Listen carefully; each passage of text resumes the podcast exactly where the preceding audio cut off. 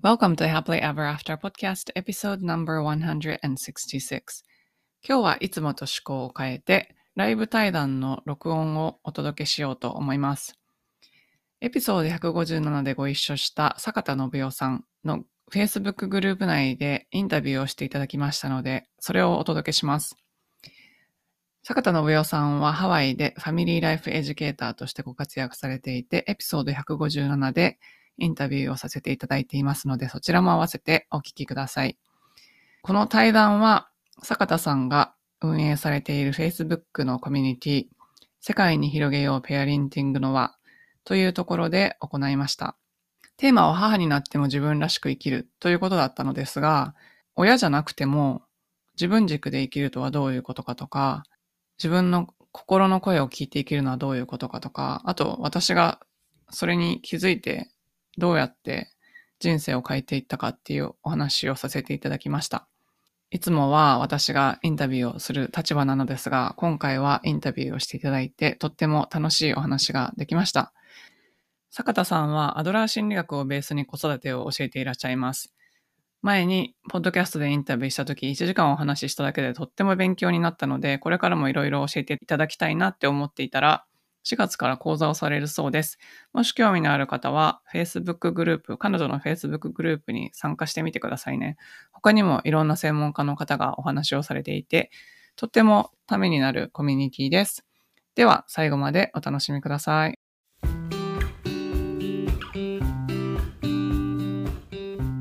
こんにちは。キャリアとビジネスのサクセスコーチ、ゆりです。私は使命や人生の目的とつながって自分の人生を最大限に充実させたいと思う女性のお手伝いをしています。このポッドキャストは今モヤモヤしていたり今の状態にはある程度満足しているけれどもっと大きなこと次のレベルで何かできるんじゃないかなって思っている女性のヒントになればという思いで配信しています。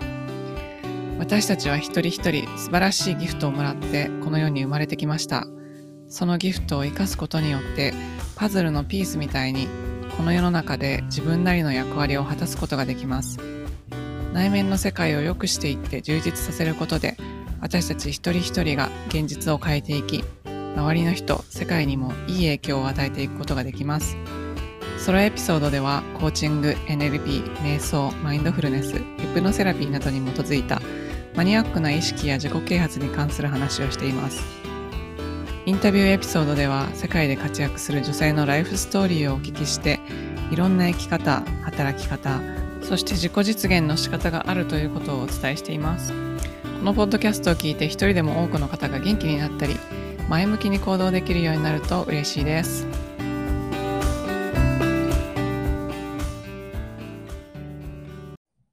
はい、皆さん、こんにちは。おはようございます。ファミリーライフエデュケーターの坂田信代です。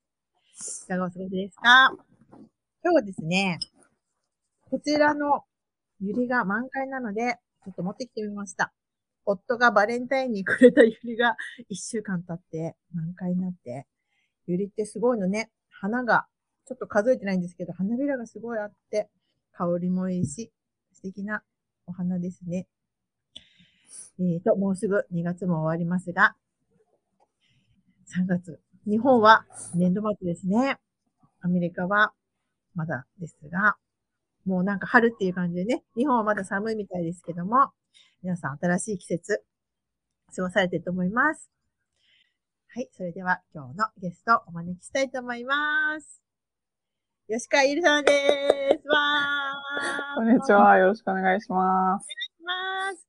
えっ、ー、と、ゆりさんは先日ゆりさんのポッドキャストに呼んでいただいて、ゆりさんのコミュニティからも何人もこちらのグループに入っていただいたので、私も自己紹介しようと思ってたんですけど、忘れてしまいました。えっと、ゆりさんと私は実は同い年で、で、ね、あの、ゆりさんにインタビューしていただいた時に知ったんですけど、私たち二人とも高校生の時ビバリーヒルズ政治ワークとか大好きで、ギリさんはなんと左手に影響を受けてカリフォルニアに留学したという。私もビバヒルカブレでね、アメリカが好きになって。まあ、当時ね、高校生の私たちにとって海外イコールアメリカみたいなのあるからね。で、お子さんは3人、双子ちゃんのボーイズと、あともう一人ね、いらっしゃるゆりさんですが、自己紹介をお願いします。あはーい。ビバリーヒルズ青春白書に憧れてカリフォルニアまで来てしまった吉川優と申します。いや、もう、1997年に来たんですけど、で、カリフォルニア来たはいいんですけど、うん。あの、ベバリーヒルの中で、なんかクリスマスにビーチパーティーしてるじゃないですか。あれをイメージしてきたら、あの、エルニーニャ？エルニーニャかエルニーニョで、エラニーニャかエルニーニョか。なんかとりあえず11月から4月まで毎日雨が降ったんですよ、来た年。え 話が違うみたいな 感じだったんですけど、まあそんな感じで、えー、最初大学院に来るためにアメリカに来て、それからずっと20、何年ですかね、25年ぐらいいます。はい。へで、ー最初は、えっ、と、うん。大学院卒業してからはずっと金融業界で働いてたんですけど、うん。22、3年働いてたんですけど、うんこの今年1月に、えー退職をしまして、コーチとして独立をして、今は、えっ、と、キャリアとビジネスのサクセスコーチとして活動してるんですけど、まあ、主に日本人の女の方のうん。お仕事、お仕事のコーチングなんですけど、お仕事のコーチングでも、えっ、と、無意識の思い込みは、えっ、と、家族関係とか、学校とか、あの、そういうちっちゃい時の思い出とかがすごい思い込みになってるので、大体そういうところをコーチングして、そこの思い込みが外れてから、なんか前に行けるようなお手伝いをしてる感じです。よろしくお願いします。もうね、素晴らしい経歴と職歴と、あの、経験をお持ちのゆりさんですが、私、あの、自分のやってることとゆりさんのされてることが、あの、似通っているので、勝手にすごく光栄に思って親近感を湧いてるゆりさんなんですが、えっ、と、大学院をアメリカで行ったってことは、その前に日本で英語を喋れたの？勉強されてたの？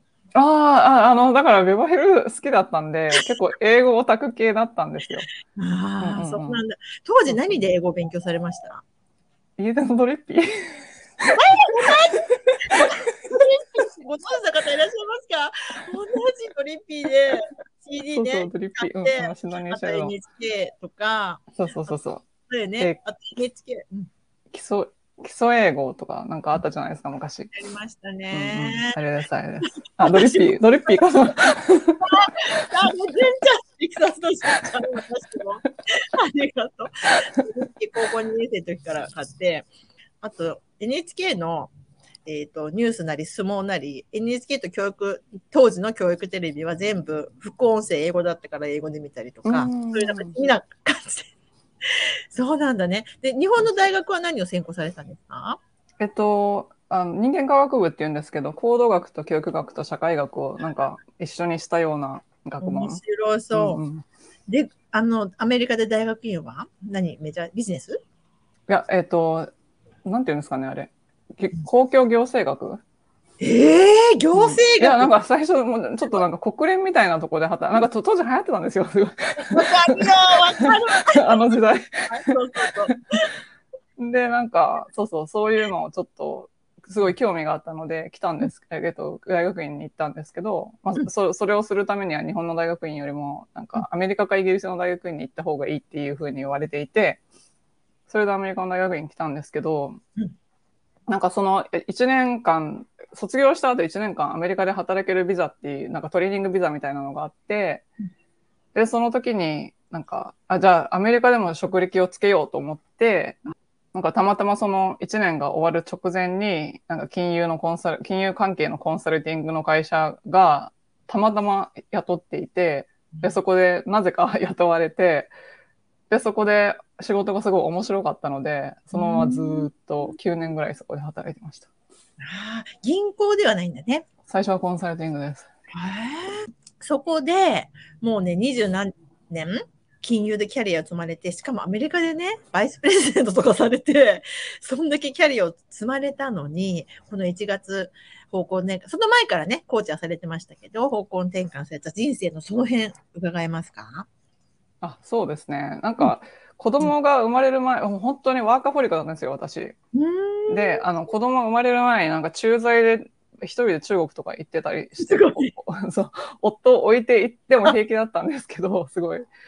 で、なんか夫一回北京に来て、なんか一週間ぐらい泊まった後で、もう僕二度とここに来たくないとか言われて、なんかすごい合わなかったみたいで、でもなんか、それでその当時うん、ちょうど、えっと、もうそろそろもう30代だったので、もうもうそろそろ子供みたいな感じになって、で、じゃあ私がこんな、なんかしょっちゅうあちこち、もう本当にいろんなとこに行っていたので、しょっちゅううん。あちこちに行ってるような仕事じゃダメだっていうことになって銀行に転職したんですけど、転職してそれからなんか流産とかしてなんか全然子供手ができなかったんですよね。うん。で6年ぐらい子供できなくてやっとできたんですけどやっとできたらなんかその時にはもう私はあのすごい大きいメガバンクで働いてたんですけどえ結構責任のある立場だったのでなんかその時も三え最初はこ双子だったから 5, 5ヶ月ぐらいで戻って仕事に。うん。でなんか出張行く時とかはあのパンプ？パンプに。で、あの、ミルクとか凍らせたりとか、それで、そうそう、それを持って帰ってきたりとか、で、あの、ね、あの、空港でチェックされるじゃないですか。あなんか母乳とかチェックされながら帰ってきたりとか、そうそう 嫌なんですよ、すごい。母乳ですって言ってるのに見るから。されるのね。そうそうそうそう。そうなんですよ。なんかそういう生活をしていて、で、なんか下の子供がなぜかサプライズで生まれたんですけど、で、その時に、またその子が3ヶ月ぐらいの時から仕事戻ってまた同じような生活をしてたんですけど、まあそれで子供たちはずっとナニーさんが、もう一人のずっと同じナニーさんが、あの、見てくれてて、すっごい良かったんですけど、すごいいい人、日本人なんですよ、しかも。で、すごいいい人なんですけど、だけど、なんか自分はこう、なあれ？なんでこんなことをしてるんだろうみたいな。で、なんかこう、搾乳室でパンプをしてる時に携帯チェックすると、なんか今日はこんなところに行きました。可愛いですよ。みたいな、なんか写真いっぱい送ってくれるんですけど、なんでこんなところで私は子供の写真をよ見ているんだろうみたいな感じで、どんどんどんどんこうなんか、ちょっと鬱っぽくなっていって、で、そこからこう、もがきにもがいて、なんかいろいろやったんですけど、なんかね、やればやるほど、こう、だから外の世界を変えようと思って転職したりとか、やればやるほど、あの、あの、ドツボにはまっていたっていうか、同じことが何回も繰り返されて、で、それで、どれくらい結構長い時間無駄にしたんですけど、えーっと、だからその時娘が生まれて 6, 6歳の時に仕事を辞めたから、結局6年間かかったんですよね、そこから出出るのに。うん、そうそう。で、なんかその途中で、まあ、朝活に出会い、だから朝活の講座とか私作ったんですけど、朝活に出会って自分を内面から見つめることを覚えたりとか、で、その、その流れでコーチングにの、なんかすごいいい先生に出会ったりとか、なんかあと、いろんなこ学びがこうあって、で、結果的に、ああ、そっかと思って、なんか自分が、なんか外の世界を一生懸命変えようとしてたけど、なんか自分の内面が変わってなかったから、なんかいつまで経っても、なんか転職しても同じことが起こるし、っていう風な、だったんだなと思って、とにかくじゃあ自分の内面に、をひたすらちょっと、なんていうんですか、見つめ直してみようみたいな感じでやってるうちに、あ、どんどんこう現実が変わっていったので、あ、じゃあこれはなんかすごいコーチングってすごいいいかもしれないと思って、じゃあお客さんにもコーチングしてみたいなと思ったのが始まりです。ありがとう。ございます。座布団一枚みたいな。おーう。ゆりさん、面白い。そのね、パンプっていう。のは英語、日本語で言う。とこのポンプね。あの、母乳、搾乳機。そう。そう。そう、あれ、もしながら仕事、するんですよ、アメリカ人。ね。そう。なんですよ。ね。普通2ヶ月とかで、そう、そう。する。みんな帰ってますからね。で、なんかマザーズルームがあって、でね。うん、マザーズルームもね、結構予約が取れなくてすごいね、激戦区だったんですよ。ねうん。すごい、もう、なんて頑張り屋さん。はい、けいこちゃん、コーチのけいこちゃん、外を変えようと思ってたけど、自分の内面を変えることだと気づき、現実が変わっていった。私も同じ。ほんとそうなんだよね。うん、不思議ですよね。ねえ、うんもうここだよね。うんもう私が講座でお伝えしてるすべてはここにあるし、エルさんもそう、あの、仲良すごい似てるから、私、嬉しくて。ね、そこにたどり着くんだなと思って、みんなね。うん、そうですよね。うん。まあ、なんかそそういうこと教えてもらわないじゃないですか、普通。そこなの。うん。ここなんですよね。教えてもらえないからね。そう学校で教えてもらわないところに真実があるからね。そうなんですよね。うん、で、ゆりさんは朝活に出会ってからのコーチングなんだ。あ、そうです。一番最初はもう本当ミラクルモーニングあ知ってます？ミラあ一番最初、あミラクルモーニングってあの、本があるんですけど、それ、それの著者さんのインタビューを聞いて、なんでこらと思って、なんかね、あの、うん自己啓発のすべてを、なんか、朝活に詰めましたみたいな感じなんで、すごい、あの、本当に何万コピーとか売れてるような、すごいベストセラー本なんですけど、うん。なんかその本を読んで、あ、じゃあやろうと思って、今それまでずっと夜型だったのが、うん。朝早起きしてちょっとやってみようって思ってうん、で、そしたら自分の時間ができるじゃないですか。うん子供との時間じゃなくて、うん自分の時間が朝できたので、なんかそこからすごい人生が、なんかめちゃめちゃすすごい急激に変わったなと思ってびっくりしました。よく考えてみたら。うんまあこれ、テキサスの純ちゃん、本当そうだねって内面変えたら、本当そうだよね。うんその自分の時間を朝作るとかでうん、そのちょっとしたことだけど、内面変わると、本当一瞬で劇的に現実変わるもんね。そう、びっくりしました。ね。うんなんかさ世界の成功者は4時半前に起きるのね。4時半以降に起きる人はもう億万長者とかで、早起きし習慣してない人は本当に1万人に1人いるからね。そんなに。だって。へ。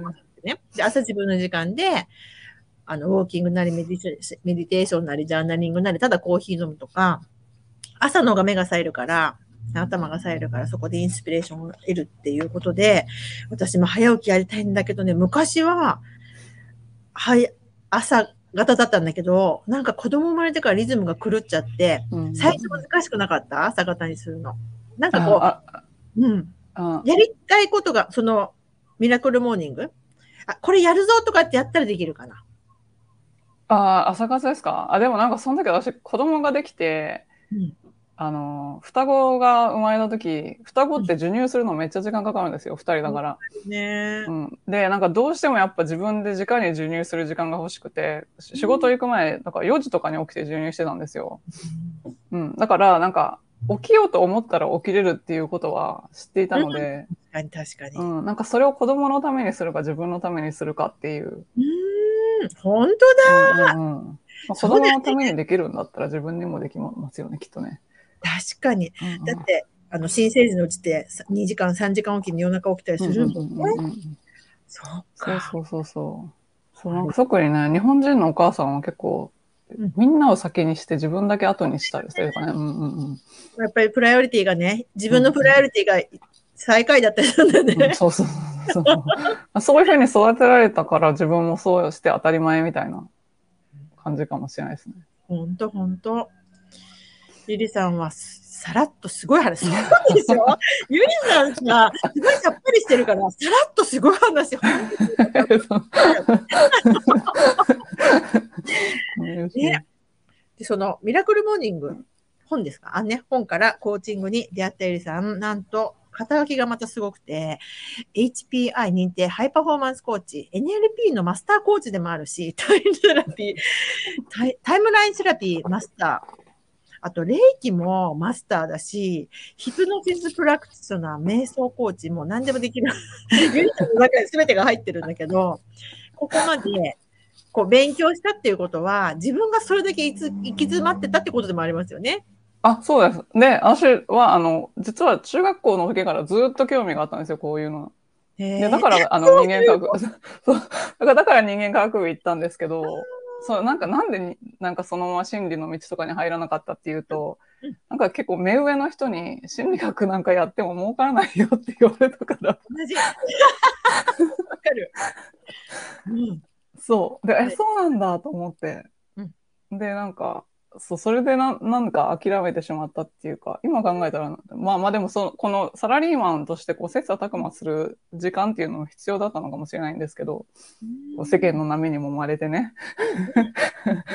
なんわか、うん、でもその、高校生の時からずっと、こう、あの、潜在意識の本を読んだりとか、なんかずいっぱいいろんな哲学とか心理学の本とかを読んでいたので、うん。なんか、このコーチに、コーチになろうって決めて、もう、オールインになった時には、もう、なんていうんですかね。まあ、勉強でき、したいと前から思ってたことは全てしようと思ってしたみたいな感じです。うーん。もう準備、それまでの人生の準備ができてそこにつながっただけなんだね。うん、かもしれないですね。うんうん。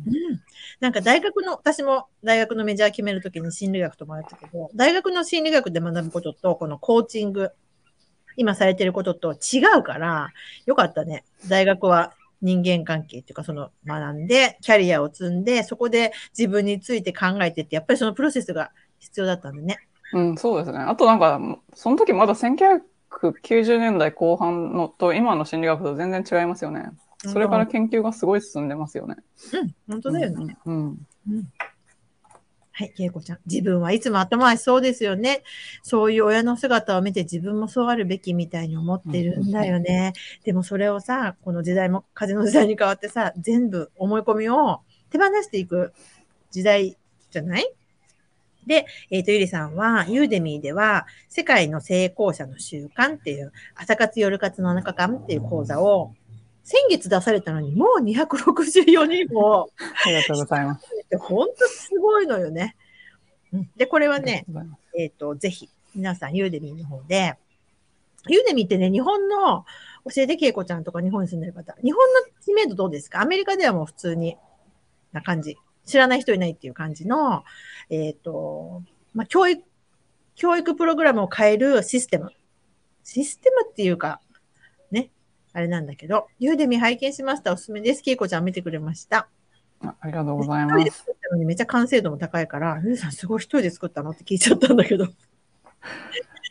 ね、皆さんぜひ後でチェックしてください。ではですね、えっとゆうさんに伺いたいのは、他人の価値観ではなく、ね、自分軸ってよく言われますけど、自分の軸に沿って生きるっていうのはどういうことですか？教えてください。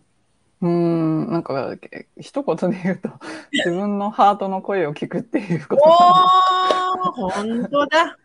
でもなんかすっごい難しいですよね。っていうか聞いて、なんかすハートの声を聞くとか、そんなこと言ってる人、金融業界にいなかったですからね。普通の人はそんなこと言って生活しないですよね。うん、うん、うん。うん。大体みんななんか、うん、上司とか、会社の方針とか、なんか、まあ親が喜ぶからとか、うん。家族のためにとか、歯を食いしばってやってるのが普通じゃないですか。うん。今のせ、あの、社会人の人って。うん。まあなんか、そこで、その自分軸とか言ってる人がいるじゃん、いいた、なんか流行ってたじゃないですか、一時期日本で自分軸。自分軸ってわけわかんないって思ってたんですけど、何の話をしてるんだろうと思ってたんですけど、うん。そうそう。後から考えてみたら、やっぱ自分の、なんか頭じゃなくて、心の声を聞いて、こう聞くだけじゃダメで、うん。その聞いたことをそのまま実行するのが、実行して動いていかないといけないんですけど、心の声って聞こえるのも難しいけど、頭とすごい相反してることが多いから、うん。従って行動するのって結構怖いんですよ。うんだけど、それをちゃんと心の声を聞いて行動することによって、うんなんか、本来の自分が求めていたことに近づくっていううんプロセスなのかなと思います。本当だね。自分のハートの声を聞く。なんか心臓の肉体のハートじゃなくてね、心の部分のハートだけど、結局さ、直感に従うってことだけど、自分の心の声、ハート、直感って難しい、本当に。ね。うん。思考とどっちかなって。ね。うん。うん。うん。だけど、なんかこの間、並木さんが言ってたけど、思ったこと自分のハート、直感に何かメッセージが来たら、3日以内に必ず行動してくださいって言ってたうん。うん。うん。行動しないといけないからね。直感を受け取ってもね。で、また直感を受け取って行動すればするほど直感、ハートの声聞けるようになるからね。そうです、そうです。うん。自分軸。で、えっ、と、自分の声を聞きながら、自分のハートに従いながら行動するっていうのはどういうことなのか、どういうふうにゆりさんはやってきましたか？あ、自分のやり方ですか？えっと、最初は、やっぱり直感っていうものが何なのかっていうのを結構トレーニングして、うーん。うん。えっと、今一番最初簡単な方法は、あの、ペンジュラム。えー、もう、ペンジュペンジュラムってこれ。これ、これが一番やりやすいじゃないですか。あの、わかんない場合。うん。で。それでやったりとか、あとはなんか、慣れてきたらもう瞑想で、最初はイエスとかノーとかのサインとかを出してもらったりとか、ででだんだんそれで慣れてきたらアドバイスがもらえるようになって。でなんか今はすごいすごいんですよ。なんかもう、すごいですよ。おすごいすごいですよ。なんかねそういうことまあ瞑想をすごいやったんですけど、やったらなんか直感は直感で出てくるんですけどなんか今度直感の後になんか天使が出てきて、で天使がアドバイスくれるようになってで天使がアドバイスくれるようになったなと思ったら最近なんか higher self が出てきたんですよ。だからなんかすごいねめっちゃ生きやすくなりました。もうさこれこの間ゲストにお呼びしたまりちゃんの 世界なんだけど、 higher self の声を聞いてくれる方がいらっしゃるんだけど、自分でできるようになったらもう最強だよね。そう、なんかね、いつも advisory board みたいなのがあるみたいな感じ。えでもなんか本当にトレーニング次第でな誰でもできるんだなと思って。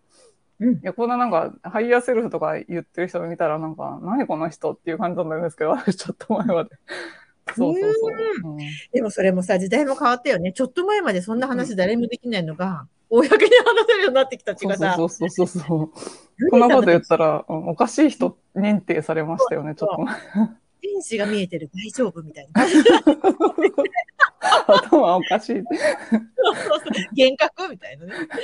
そうそうそうあの、ゆりさんが言ってくれたあったね、ペンジュラムって、何でもいいんだけど、よくクリスタルが下についてるんだけど、あの、ネックレスとかでもね、重みがあるもの何でもよくて、自分で例えば名前を言ってみる。坂田信代。合ってたら、正解だったら右回りに回ってください。左回りに回ってください。不正解だったら左回りとか言ってもいいし、こんな感じで、はいといいえのチャートを作って、この上にね、ペンジュラム持ってきて置いとくと、はいの方に振る、いいえの方に振る、みたいな感じで、答えもわかるのね。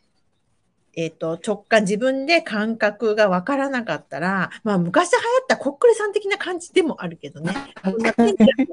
ね、調べてみると、私も、あのね、最初、それこそ20年前ぐらいかな、ペンジュラムよく使ってた。今はペンジュラム使わなくてもわかるようになってきたから、慣れるとね、できてきます。どうしても差の優先で考えちゃうよね。直感大事。もう金融の金融組はね、これ、純ちゃん、テキサスの。だってさ、佐野で働かないと、銀行なんて働けないから、そもそも、佐野優位なんだよ、私たち。えっ、ー、と、バリバリ金融キャリアで、佐野優位、もうワーカホリックだったゆりさんが、右脳を使って、むしろ右脳だけを使いましょうみたいな講座をされてるから、そこがまた面白いと思います。もともと右脳優位な方は、あのもういらっしゃると思うけど、左脳を使っちゃって頭で考えちゃって、なんか直感とかわかんないよっていう方の方が多くいらっしゃるので、うんうん、ぜひゆりさんとつながっていただければと思います。で、今現在、ゆりさんが、これ新しい講座、新しく作った講座ですか？人生は自分の思い通りに作って。あ、えっと、2期目です。2期目なんだね。うん。これ、あの、後で、ゆりさんの方からリンク貼っていた。だきた。いんですけれども、3ヶ月、3つの力を活かして現実を創造する土台を作る3ヶ月のプログラムということで、講座の説明文にすごく詳しくどんなことをするのか書いてます。もうね、来週3月4日だっけ、最初。あ、5日。うん。ね。もうすぐ始まる講座がありますので。そうなんです。ね、あの、この講座についてちょっと聞かせてください。どんな講座か。今の話の流れで言うと、もう完全に左脳と右脳をブリッジするような講座なんですけど、本当に直感とかを伝える、伝えながらやるんですけど、ただなんか、やっぱ自分のことを知らなかったりとか、直感の声聞くって自分を信じてないとできないじゃないですか。うん、そのベースになる自分に対する信頼みたいなのがないとできないんですけど、なんかその自分に対する信頼を得るためには自分のことを知らないといけないじゃないですか。だからそこから始めるんですけど。結構みんな自分のことを知らないのでなんか、ま、なんかドツボにはまった時に、自分がどうやって出ればいいのかが分かんないっていうのは自分のこと知らないからでできないんですけど、だからそこを結構左脳と右脳どっちも使って自分のことを知っていって、うんで自分のを信頼するなんか徐々にそういう土台を作っていって、ひたすら直感の訓練をして、うん。直感を聞こえるようになったら今度はなんか自分だけじゃなくてうん。周りの人にあの影響力を及ぼすために、うん。やっぱ周りの人に影響力を及ぼさないと何も形にならないので、なんかそれをどうやって、まあ、今度は左脳に戻るんですけど、うんどうやってそういうふうに影響力を及ぼしていったりとか、まあ、自分のブランディングを考えたりとか、まあ、そういうことをやって、うんで継続的にで最後なんかエネルギーの話とかをやって継続的に、うんなんていうんですかね頭で考えるだけじゃなくて自分のエネルギーを調整していって自分の手に入れたい現実を作っていくみたいなそれが3ヶ月でやるみたいな感じの講座です。素敵。面白そう。面白いです。面白いです。すごいみんな変わっていくので面白いです。うんまず、右脳と左脳のブリッジっていうところも面白いし、直感をどんどん鍛えていくんだけど、それって右脳の部分だけど、左脳ももちろんね、両方使わないといけないから、うんうん左脳を使って行動も促したり、現実、周りに影響を与えるようなことも、ゆりさんから教われるプログラム。すごいね、面白そう、本当に。面白いんですよ。すごい面白いですよ。私もやっててすごい楽しい。その受講者の皆さんがさ、別人レベルで変わっていく様を見るのが本当に楽しいよね。そう。で、なんかみんながこう、お互いにこう、場のエネルギーみたいなんで、お互いに変わっていくのがすごい。うん。もうねそれ本当に、そのためにオンラインであれ講座を取るよね。グループワーク、グループの皆さんと知り合ったり、誰から講座を取るか、誰と一緒に取るかって、すっごい大事だもんね。すごい大事。で、う普段の生活絶対合わないような人とかと会うじゃないですか。うん、本当だようんうんうんね。またオンラインだから世界中とつながったりね。うん。そうなんですよ。うん。日本に住んでたら、もしくはカリフォルニアに住んでたら会えない人と簡単につながれるからね。そう、そうなんですよ。うん。みこちゃん、金融業界バリバリだったゆりさんが、早セレブの話されてるのすごいです。そうですよね。面白いよね。可能とのブリッジする講座。橋をかけてもらって、ほら、なんとかがなくなる。ごめん、私もう読めない。え、な何何帰り？帰り、隔離じゃなくて帰りでした。自分を知るって本当に大切ですよね。エネルギー調整どうやってやるんだろう。本当本当エネルギー調整楽しいね。自分でできるようにならないと意味ないからね。うんうんうん。それを、えっ、と、人に、できる人に教えてもらうってすごい時間短縮になるから、そこに価値があるからね。先に自分より進んでる人に教えてもらうっていうのが一番早いですね。はい。では、ゆるさん、最後に、えっ、と、今、誰にしようかな。今参加してくださってる皆さんに、なんかメッセージをお願いします。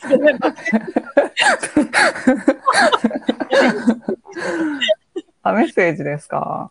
うーんと、お母さんになっても自分らしく生きるっていうトピックだったんですけど、そうそう、自分らしく生きるって結構、うーん、言うはやすし、行うは形っていうか、なんか本当に、なんだろう、さっきも言ったんですけど、自分らしいって何っていうところで結構 止まっちゃう人が 多いので、なんなんだろう、その、お母さんになるって、その、もともと、なんか、もともと結構、なんていうのですかね、自分を見失った状態でうん。お母さんになっちゃったりとかするじゃないですか。私完全にそうだったんですけど。そうそうだからなんかもともとすごいこんがらがってるところに新しいアイデンティティ一つついたからそっちの方にガッて行っちゃったりとかするんですけど、うん、でもなんか立ち止まって、お母さんになってもなんか立ち止まって、やっぱり自分らしいってなんだろうとか、うんなんか自分の幸せってなんだろうみたいな。だって子供は大きくなっちゃうし、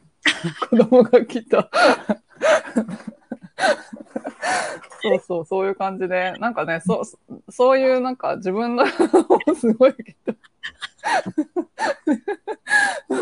自分の時間とか言いながらこんな言葉、いつもこんな感じなんですけど、すいませんね。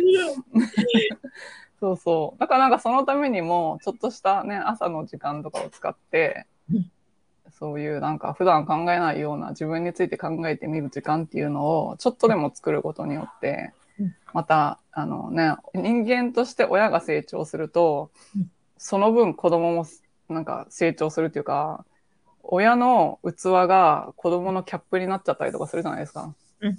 なんか私、コーチングとかしてて思うんですけど、なんか親が怖いっていう、怖いっていう気持ちがすごい強い親のもとで子供が育つと、うん。なんか、その子本来の良さとかがすごい、そこで頭打ちになっちゃったりとかするので、で、それでその子が大人になってからすごい、あの、親の怖さと自分の怖さっていうのを区別できなくて、すごい苦しんだりとかしてるのを私は見ているので、なんかそういう子供のキャップにならないようなうん。親になりたいなっていうのも一つあって、そのためにやっぱ自分らしさっていうのを常にこう考えていくのが大事なんじゃないかなって思います。長くなってしまってすいません。本当そう。自分らしさ本当大事だし、親の器を大きくするのも本当に大事だよね。うん子供が、じ親がそのキャップをしちゃったり、親の器が狭いと子供が自分より大きくなることに抵抗を感じたりするからね。うんうんずんちゃん、もうそれぞれ母を優先しちゃって自分を置いてきちゃった感じになるよね。。